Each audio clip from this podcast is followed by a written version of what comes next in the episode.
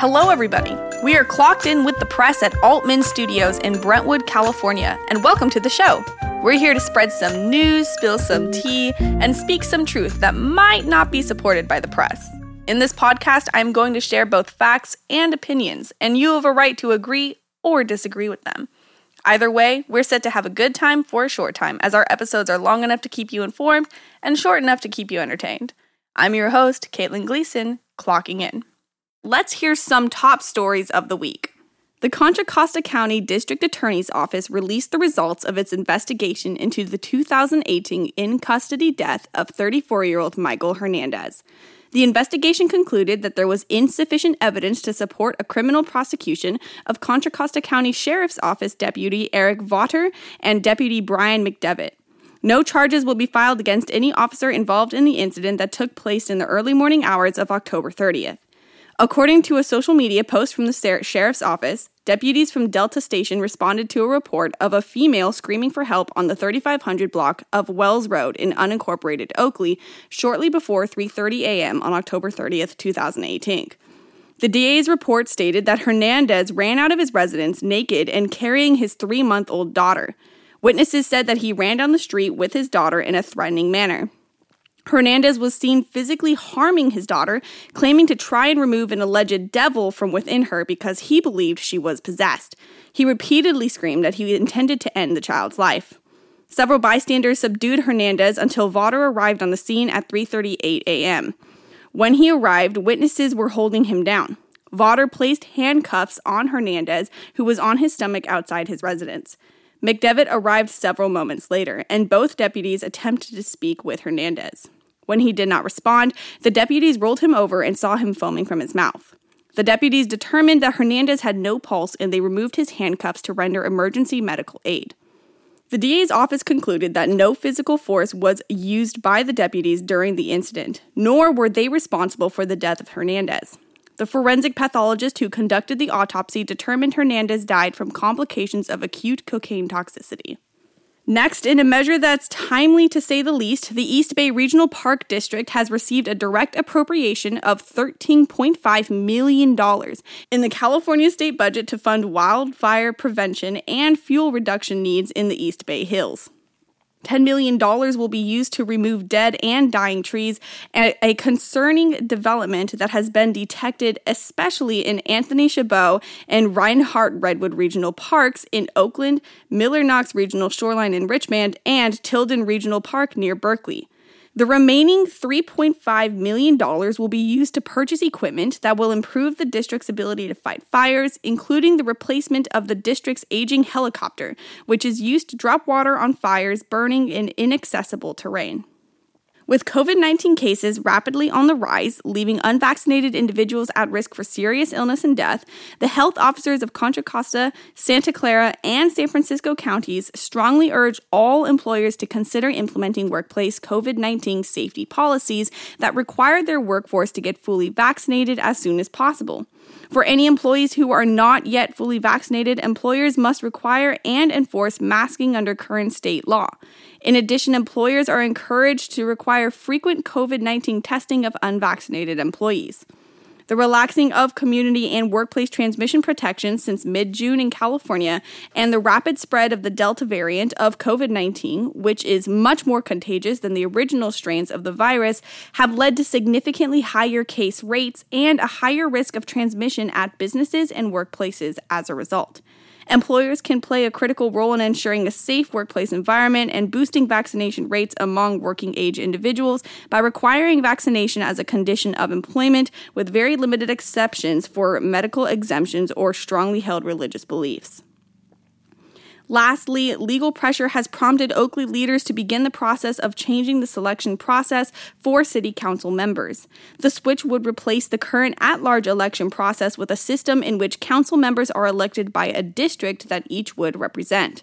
The change comes on the heels of threats of a lawsuit from a Southern California based attorney alleging that Oakley's current voting system violates the California Voting Rights Act, or CVRA, by fostering an arrangement that dilutes the Latino vote.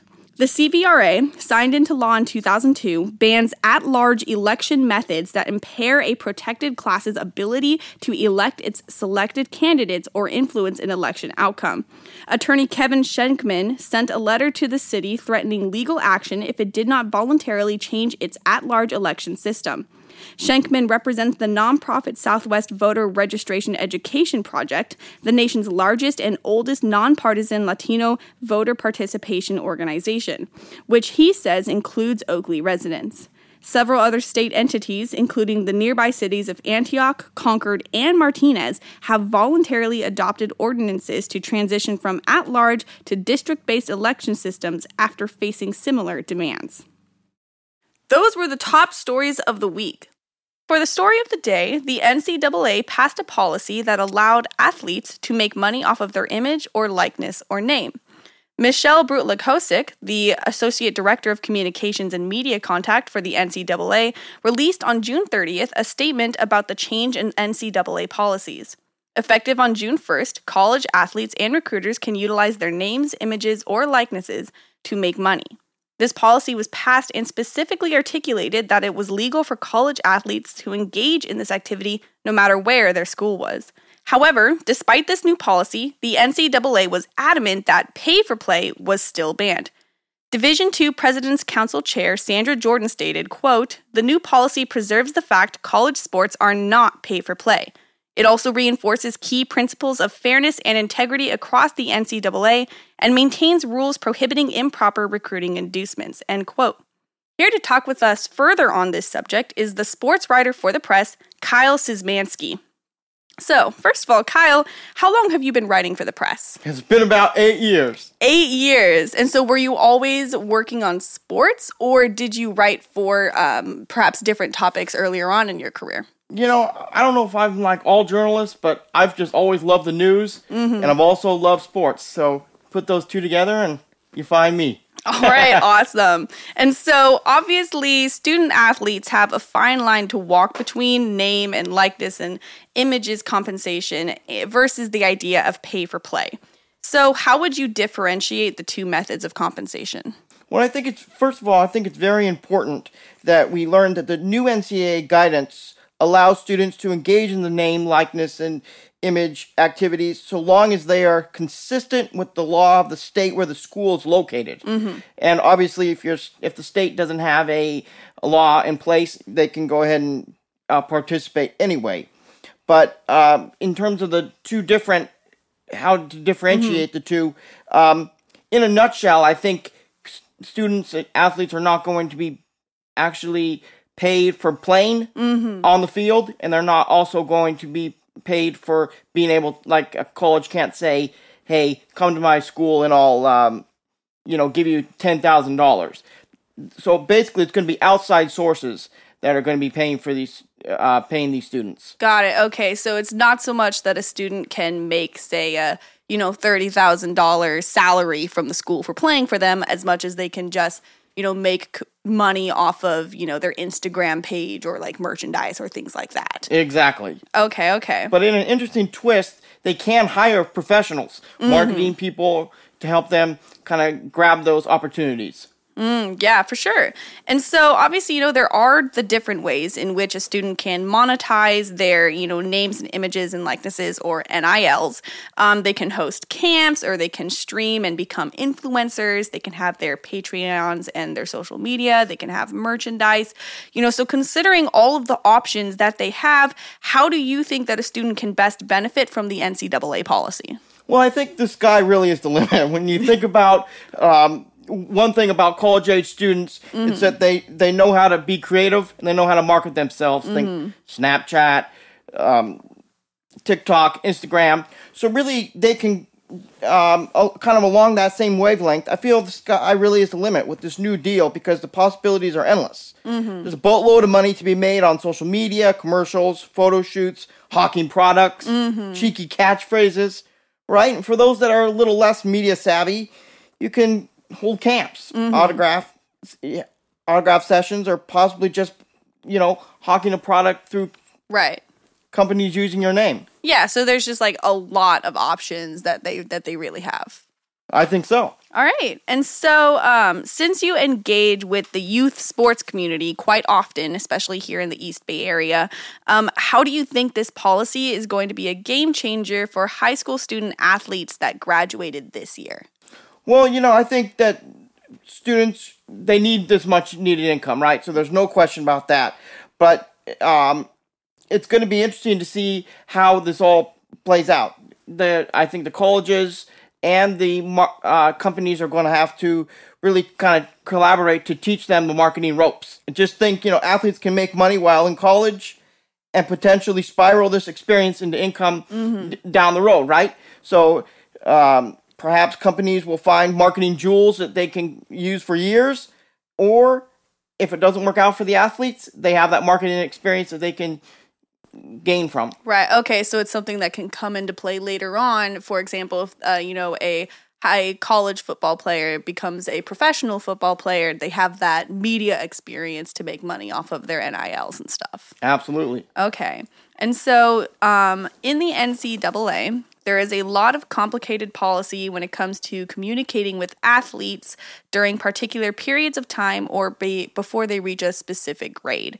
Um, with how heavy the NCAA cracks down on communication between colleges and athletes, how do you think this new policy would play a role in that dynamic? Well, I think there's first of all there's going to be a lot of rules, mm-hmm. and uh, a lot of them I don't think are really established, mm-hmm. and that means that the NCAA and entities across the nation are going to have to collaborate to really educate students on what's right and what's wrong. Mm-hmm. And as we know with everything, um, new things create problems or opportunities. So it's really a kind of an open field to see how things play out. I think students might be able to pick up on some opportunities that are later kind of banned mm-hmm. uh, in terms, you know, maybe companies give athletes way, you know, a ton of money. And on the other hand, maybe they, you know, don't give them as much money and the policies have to be kind of altered Mm, okay, so what you're saying is that because it's such a new policy, it's almost like new territory, and there's a lot of things that could be done now that the NCAA might have problems with later. Exactly. Okay, okay. So, before we continue further into that story, we're going to talk about a different one, and that has to do with popular scams that seem to be making an appearance this summer. So, to list off a few, we have the Social Security scam, where they will call you and tell you that your Social Security number is suspended or leaked or has some type of problem. Don't believe it. This one time, we can say that snail mail is good and is probable because of the fact that the Office of Social Security will send you mail before they call you. So, if somebody calls you and says, Your Social Security number is compromised. It is not the Office of Social Security. Second of all, we have gift card scams. So, Kyle reported on this story in Discovery Bay where an 80 plus year old man almost lost $400 to a scam. According to the story, he believed he was going to give $400 worth of gift cards to PayPal to prevent false loans from being taken out in his name. Kyle, why don't you break this story down further for me? Yeah. So this little old man um, got an email mm-hmm. from Sears in in parentheses um, saying that he was going to have a computer dropped off on his doorstep in 10 minutes. Well, the guy knew that he hadn't shopped at Sears for two years, mm-hmm. and he kind of felt like it was a mistake. Mm-hmm. He didn't know quite yet that it was a scam, but he felt like it was a mistake.